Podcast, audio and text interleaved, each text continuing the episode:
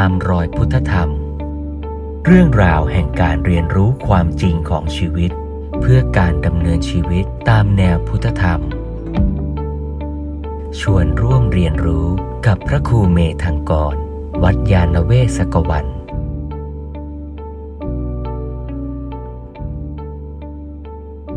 โยมได้ทำแบบฝึกหัดบ้างไหมว่า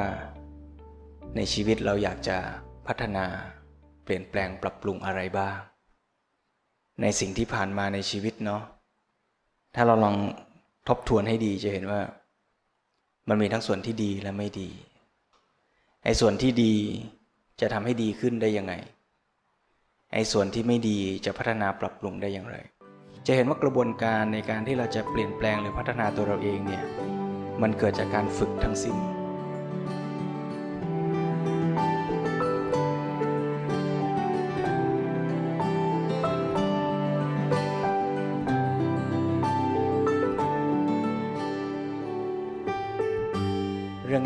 ตัวอย่างบ่อยๆ ก็คือ คนตื่นสายกับคนตื่นเช้า เวลาได้ยินนาฬิกาปลุกเนี่ย แล้วเราจะลุกตื่นขึ้นเนี่ย ขณะที่เราได้ยินเสียงนาฬิกาปลุกแล้วเราจะตื่นขึ้นได้ คนที่จะมีนิสัยตื่นเช้าได้เนี่ยต้องฝึกยังไง ต้องทำยังไง ถึงจะตื่นเช้าแต่ว่าว่าเราทุกคนน่าจะเป็นคนที่ตื่นสายกันมาก่อนทั้งนั้นน่ะ คือตอนเราเป็นเด็ก ๆ นี่เราก็ตื่นสาย แล้วมันจะมี มีการฝึกที่เกิดขึ้นว่า พอได้ยินเสียงนาฬิกาปลุกแล้วเนี่ยลอง slow motion ดูเหตุการณ์ตอนได้ยินเสียงนาฬิกาปลุกช้าๆ สังเกตตัวเองว่า เราจะพัฒนาตัวเราเองได้เนี่ยมันอาศัยสติจริงหรือไม่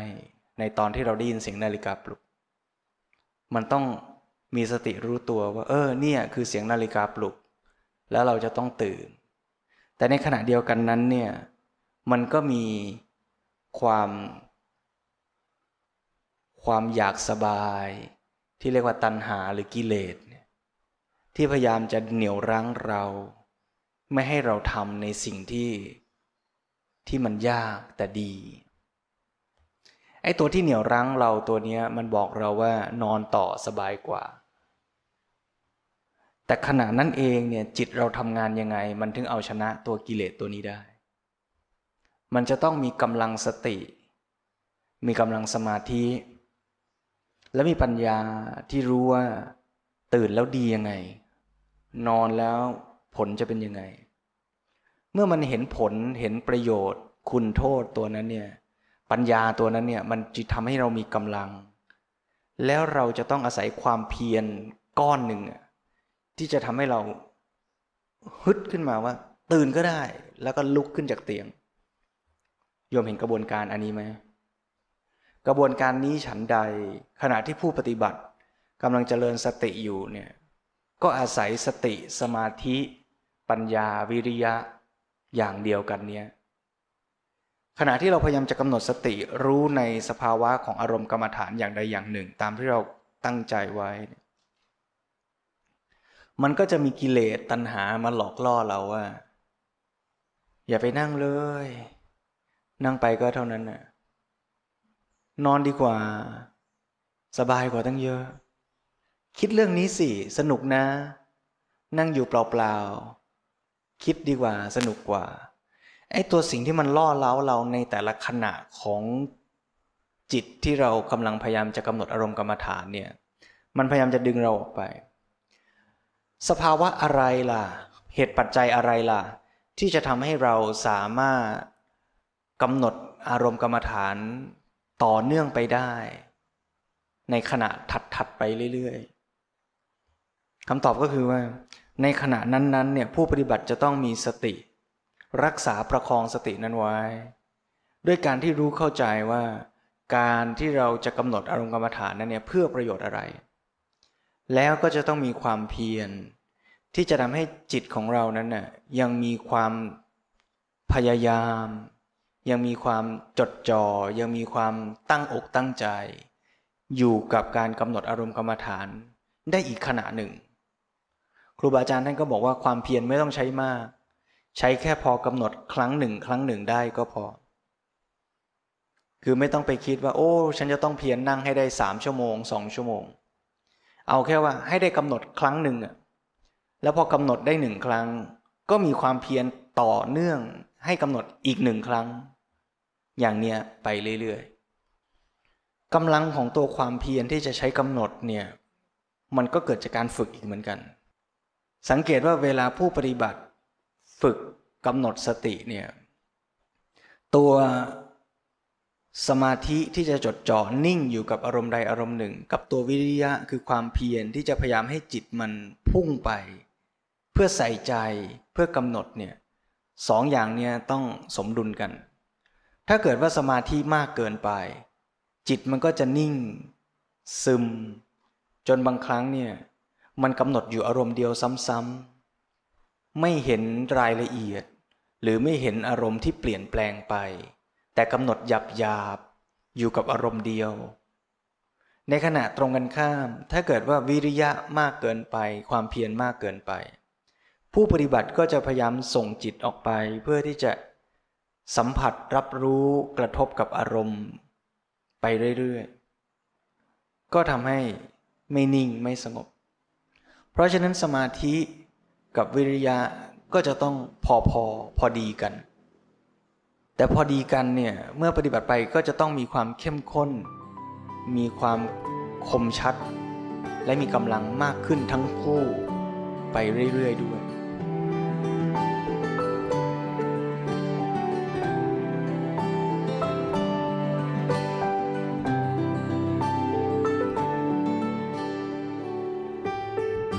ที่พูดเรื่องนี้เพื่อเชื่อมโยงเปรียบเทียบให้เห็นว่า การฝึกจิตในขณะที่เรามาปฏิบัติเจริญสติ ตามรูปแบบไม่ว่าจะเป็นการเดินจงกรมนั่งสมาธิ มันก็อาศัยสภาวะอย่างเดียวกันกับการที่เราจะปฏิบัติธรรมในชีวิตประจำวัน ถ้าเราปฏิบัติในขณะที่เรามาฝึกตามรูปแบบเนี่ยได้ดี โอกาสหรือศักยภาพที่เราจะนำไปใช้ในชีวิตประจำวันได้ก็มีมากขึ้น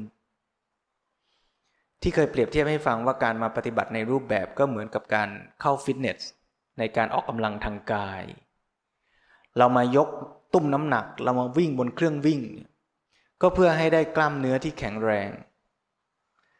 แล้วก็เอากล้ามเนื้อที่แข็งแรงนั้นแหละ ไปใช้ประโยชน์ในชีวิตประจำวัน ฉันใด การฝึกจิตก็ฉันนั้น คือการที่เรากำหนดอารมณ์กรรมฐานได้แต่ละขณะแต่ละขณะก็เป็นการเพิ่มกำลังของจิตที่จะจดจ่ออยู่กับอารมณ์ใดอารมณ์หนึ่งได้ต่อเนื่องมากขึ้น และเมื่อเราไปใช้ในชีวิตประจำวันจริง ๆ มันก็ใช้กระบวนการอย่างเดียวกัน คือเมื่อในชีวิตประจำวันเรากระทบอารมณ์อะไรก็ตาม เช่นอย่างที่ยกตัวอย่างเมื่อสักครู่คือเสียงนาฬิกาปลุกกระทบหู หรือเสียงคนมาพูดด่าว่ากระทบหู หรือภาพที่ไม่พอใจปรากฏขึ้นกระทบตา ขณะที่อารมณ์มากระทบทางอายตนะ ไม่ว่าจะเป็นตาหูจมูกลิ้นกายใจ ในช่วงขณะนั้นเนี่ยทางในการปรุงแต่งจิตเนี่ยมีแน่ๆสองทางแล้วก็คือ ไปทางกุศลหรืออกุศล ถ้าผู้ปฏิบัติขาดสติ โดยมากกิเลสก็จะเป็นตัว ควบคุมหรือตัดสินใจแทนเรา ที่จะทำในสิ่งที่ชอบใจพอใจ สบาย ในความหมายแบบกามสุข คืออร่อย สบาย ไม่ต้องเหนื่อย เมื่อกิเลสตัดสินใจไปอย่างนั้นเนี่ยในขณะนั้นเราก็จะพลาดโอกาสที่จะตัดสินใจทำในสิ่งที่มันดีกว่า อย่างที่ยกตัวอย่างว่าเมื่อนาฬิกาปลุกดังเนี่ยกิเลสมันก็บอกเรานอนต่อ เราก็นอนเลย แต่ว่าเราจะมีโอกาสในการตัดสินใจได้ก็ต่อเมื่อขณะนั้นเรามีสติขึ้นมารู้ตัว และใช้ปัญญาพิจารณารู้เหตุรู้ผลว่าอะไรจะเกิดผลตาม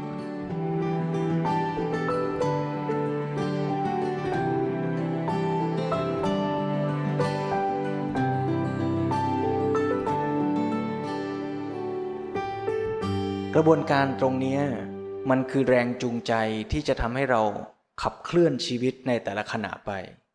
ซึ่งในหนังสือพุทธธรรมของหลวงพ่อสมเด็จพระพุทธโฆษาจารย์เนี่ยท่านยกเรื่องนี้เป็นหนึ่งบทใหญ่เลยที่จะพูดถึงแรงจูงใจในการใช้ชีวิตของมนุษย์ โดยจำแนกแรงจูงใจเป็นสองประเภทก็คือ ตัณหากับฉันทะ เรื่องนี้หลวงพ่อสมเด็จพระพุทธโฆษาจารย์ท่านก็เน้นย้ำมาก ในพรรษาที่ผ่านมา หลวงพ่อเทศวันพระใหญ่ แทบจะทุกครั้งเลยพูดเรื่องนี้พูดมาจน หลังออกพรรษาก็ยังย้ำเรื่องนี้อยู่บังเอิญอาตมาไปเจอหนังสือฝรั่ง พูดเรื่องของการสร้างนิสัย การพัฒนานิสัย ถ้าพิจารณาลงไปก็คล้ายกันกับหลักพุทธศาสนา พูดแบบฝรั่งก่อนแล้วเดี๋ยวจะโยงกลับมาที่หลักพุทธ ฝรั่งบอกว่า เวลาคนจะเลือกตัดสินใจทำอะไรเนี่ย พิจารณา จากผลตอบแทนที่ได้ ซึ่งผลตอบแทนมีสองแบบ คือผลตอบแทนระยะสั้น กับผลตอบแทนระยะยาว ผลตอบแทนระยะสั้น หมายถึงว่า สุขทันที ส่วนผลตอบแทนระยะยาว คือประโยชน์ ในระยะยาว ซึ่งมักจะให้ความสุขอ่อนๆ แต่ว่ายั่งยืนกว่า ยกตัวอย่างเช่นว่า เวลาเราจะทานอาหารเนี่ย ระหว่างขนมที่อร่อยหวาน กับอาหารสุขภาพที่ดีต่อร่างกายเนี่ยถามจริง ๆ ว่าอันไหนอร่อยกว่า ไอ้ขนมหวานนี่อร่อยกว่าทำไมเวลาเรากินขนมหวานมันอร่อยทันที ว่าโดยหลักวิชาการหลักวิทยาศาสตร์คือมันมีน้ำตาลเยอะแล้วน้ำตาลมันให้พลังงานกับร่างกายได้ไวมันก็ทำให้เรารู้สึกสดชื่น ถ้าสังเกตต่อไปก็คือใจของเราเองก็มักจะชอบสุขระยะสั้นอย่างนี้เหมือนกัน เพราะว่ามันสุขทันตา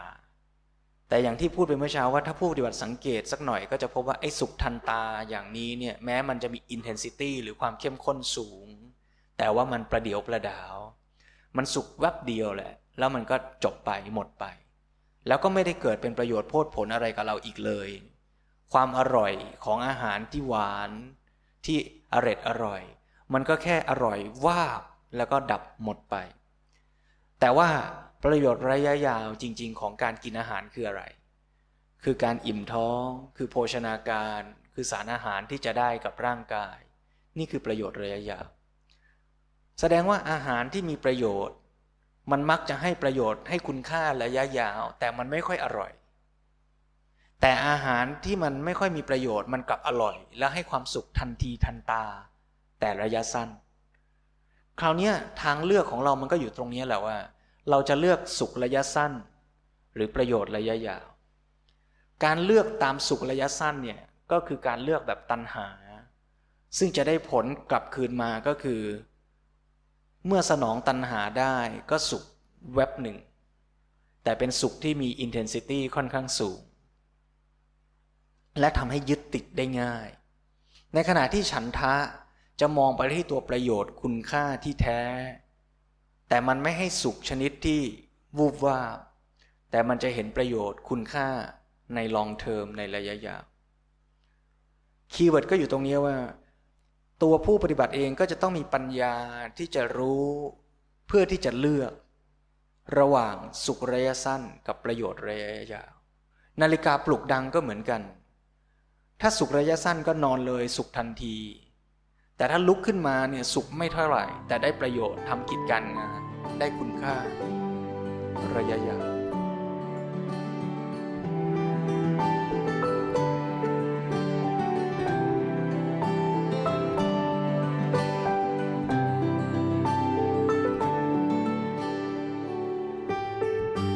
ถามว่าแล้วทำยังไงเราถึงจะมีกำลังที่จะเลือกสุขหรือประโยชน์ระยะยาว แทนความสุขระยะสั้น ลองย้อนกลับไปดูเวลาเราฝึกลูกฝึกหลานเรา ให้กินขนมอร่อย แล้วเปลี่ยนมากินผลไม้กินอาหารที่มีประโยชน์ เราทำยังไง เวลาเราจะสอนลูกที่เล่นอะไรสนุกแล้วจะให้เปลี่ยนมา เรียนหนังสืออ่านตำรา เราทำยังไง กระบวนการนั้นน่ะต้องเอากลับมาใช้กับตัวเราเอง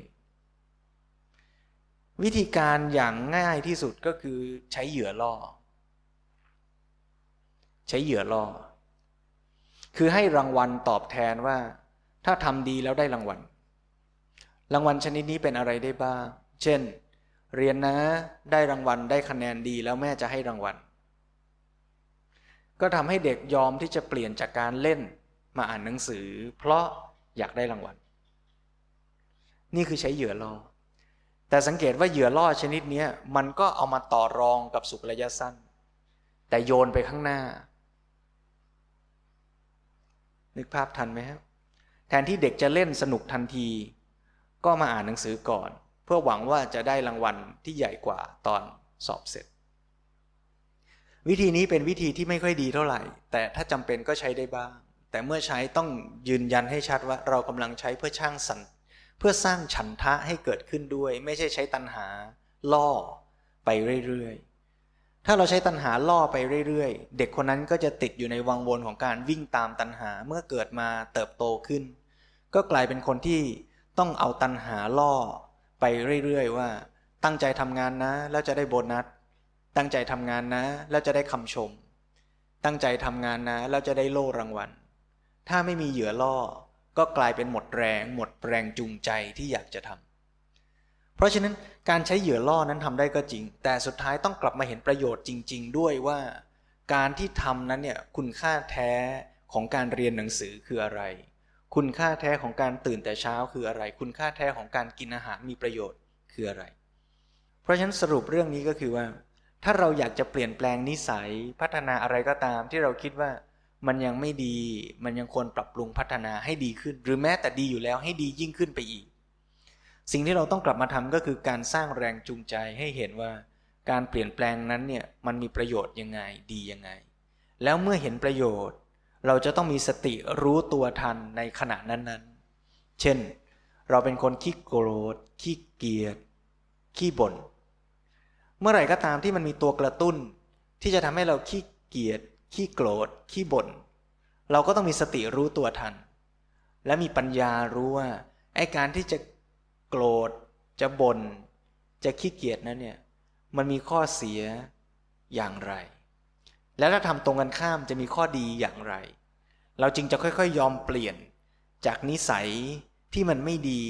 แต่มันสุขสนุกสะใจสบาย ไปเป็นนิสัยใหม่ที่มันอาจจะทำยากหน่อย ต้องใช้ความเพียรมากหน่อย แต่เกิดประโยชน์ระยะยาว การจะเปลี่ยนอย่างนี้ได้เนี่ยสรุปว่าสติสำคัญ ปัญญาสำคัญ และอีกตัวหนึ่งก็คือจิตใจที่มั่นคง จิตใจที่มั่นคง คือหมายถึงจิตใจที่มีสมาธิ จดจ่อนิ่งว่าเมื่อเราจะทำอะไร จะเปลี่ยนแปลงตัวเราเองอย่างไร ขณะนั้นเนี่ยจิตใจของเราจะต้องจดจ่อเข้มแข็ง ไม่ปล่อยให้กิเลสเข้ามาแทรกในระหว่างของการตัดสินใจนั้น ยกตัวอย่างเช่น นาฬิกาปลุกดัง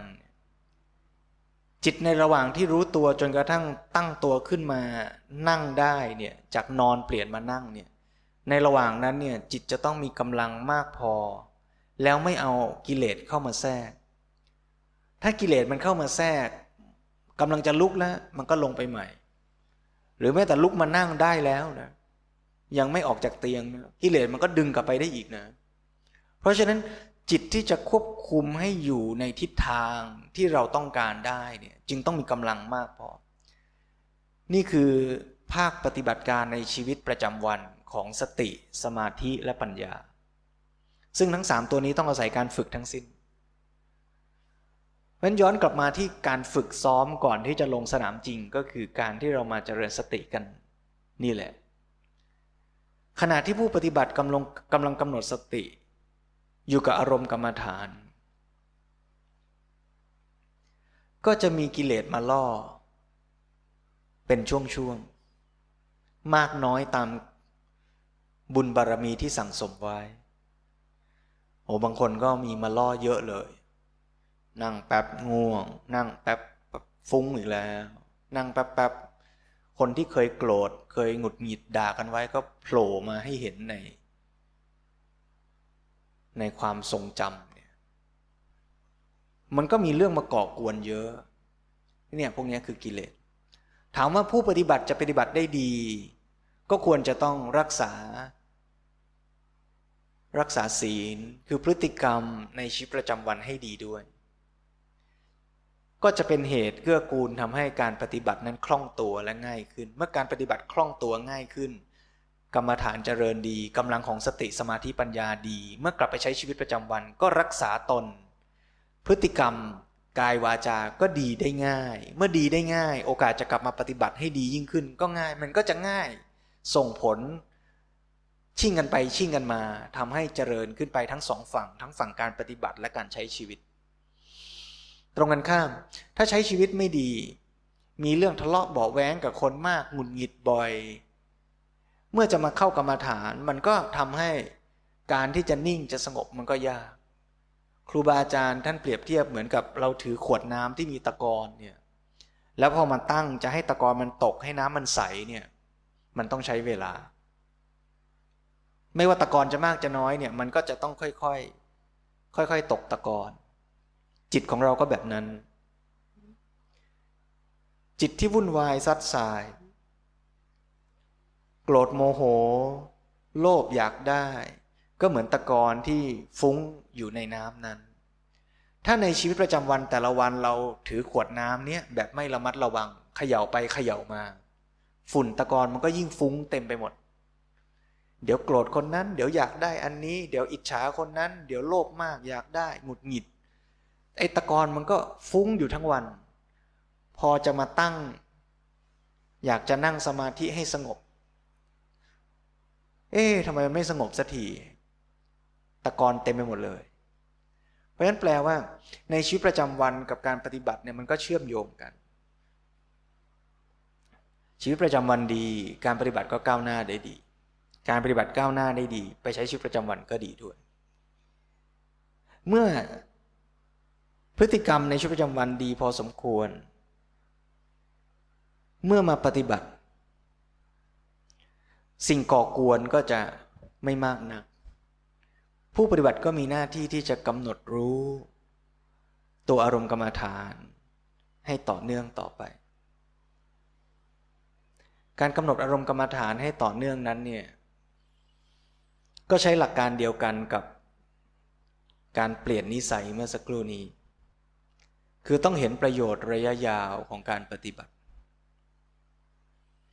ไอ้ตัวกิเลสตัณหาเนี่ยมันจะเอาความสุขระยะสั้นมาล่อ มันก็จะบอกว่า นอนเธอหลับเธอสบายกว่า คิดนั่นคิดนู่นสิสนุกกว่า จริงอยู่มันเป็นสุขระยะสั้น แต่ผู้ปฏิบัติจะต้องเห็นว่าแล้วประโยชน์ระยะยาวจริง ๆ ของการเจริญสติคืออะไร ประโยชน์ระยะยาวของการเจริญสติก็คือทำให้เรามีกำลังของจิต ที่จะพิจารณาชีวิตเห็นตามเป็นจริง แล้วเห็นว่า รูปนามเป็นไตรลักษณ์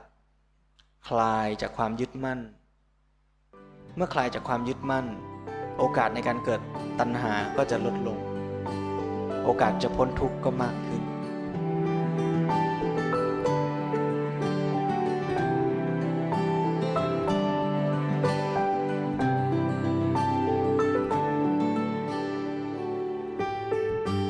อย่างที่ได้พูดไปแล้วในภาคเช้า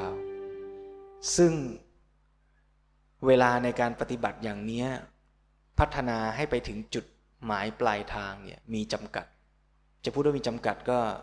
ก็ไม่เชิง คือชีวิตนี้มีจำกัด แต่สังสารวัตรเนี่ยอีกยาวไกล ถ้าใช้ชีวิตที่เหลืออยู่จำกัดนี้ได้ดี สังสารวัตรก็สั้นลง ถ้าใช้เวลาในชีวิตที่มีจำกัดนี้ไม่ดี สังสารวัตรก็ยิ่งยืดยาวออกไป เพราะฉะนั้นการที่เราจะทำชีวิตที่เหลืออยู่ของเราให้ดีเนี่ยจึงสำคัญที่การกลับมาพัฒนาเหตุปัจจัยมันเหตุปัจจัยที่นำเสนอในช่วงต้นของเช้าวันนี้ก็คือ สติสมาธิและปัญญา ซึ่งทั้งสามตัวนี้เกิดขึ้นจากการเจริญวิปัสสนาได้ ทั้งสามตัวเลย การจะปฏิบัติ วิปัสสนากรรมฐาน ก็คือการที่เราจะสังเกตและกำหนดรู้อารมณ์ที่ปรากฏตรงหน้า นั่นคือการที่มีสติ ระลึกในอารมณ์ที่เป็นปัจจุบัน ไม่ว่าอารมณ์นั้นจะเป็นอารมณ์ที่ปรากฏขึ้นทางกายหรือใจ ในทางกายก็ได้ทั้งห้าช่องทางคือตาหูจมูกลิ้นแล้วก็กายสัมผัส เมื่อมีสติรู้ พยายามฝึกสมาธิด้วยการที่กำหนดรู้ในอารมณ์ กรรมฐานหลักให้ต่อเนื่อง ส่วนปัญญาเกิดขึ้นในขณะที่เรามีสติกำหนดรู้ในอารมณ์ใดอารมณ์หนึ่งแล้ว พิจารณา พิจารณาหมายถึงการสังเกตไม่ใช่การคิด คือการสังเกตให้เห็นว่า อารมณ์นั้นๆ หมายถึงสภาวะที่ปรากฏขึ้นนั้นๆ มีลักษณะเป็นอย่างไร เกิดขึ้นตั้งอยู่เปลี่ยนแปลงไปอย่างไร ในกลไกที่จะทำให้การฝึกเช่นนี้เกิดขึ้นได้จำเป็นต้องอาศัยความเพียร คือการที่จะประคองจิตให้ยังมีความตั้งอกตั้งใจ ไม่ท้อแท้ ไม่หมดเรี่ยวแรง ที่จะกำหนดต่อกำหนดต่อ ดูสภาวะต่อเนื่องไปเรื่อยๆ ให้เห็นความเปลี่ยนแปลง ผู้ปฏิบัติไม่จำเป็นต้องพยายามมองหาว่ามันเปลี่ยนแปลง แค่รู้ตามที่มันเป็นในแต่ละขณะ รู้เฉยๆ ถ้ามันเปลี่ยนก็เห็นเองแหละว่าเปลี่ยน ไม่ต้องพยายามคิดวิเคราะห์ ว่ามันเปลี่ยนหรือไม่เปลี่ยน แต่สิ่งสำคัญคือการมีสติรู้ใส่ใจ ต่อเนื่อง อยู่กับอารมณ์นั้นๆ ไม่ว่าอารมณ์นั้นจะปรากฏขึ้น อย่างที่เราตั้งใจหรือไม่ตั้งใจก็ตาม ยกตัวอย่างว่าเมื่อผู้ปฏิบัติสังเกตอาการ ตึงหย่อนพองยุบที่ท้อง หรือที่ลมหายใจ หรือการเคลื่อนไหวของธาตุลม ทั่วสารพางกายล้วนเป็นอารมณ์กรรมฐานได้ทั้งสิ้น ก็จะเห็นว่า ลมที่มีการเคลื่อนไหวนั้นเนี่ย เราจะรับรู้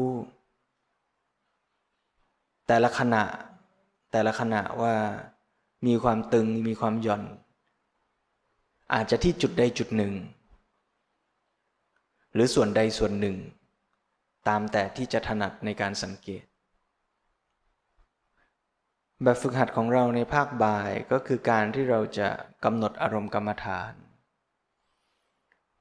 ให้เกิดความต่อเนื่องให้มีสติ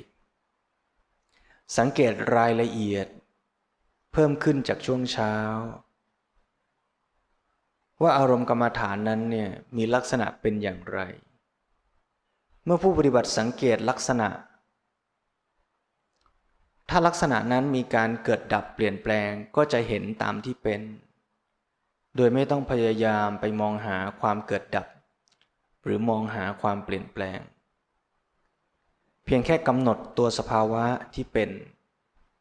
ใส่ใจ จดจ่อ ต่อเนื่อง ถ้าเผลอหรือพลาด ก็เริ่มใหม่ตั้งใจใหม่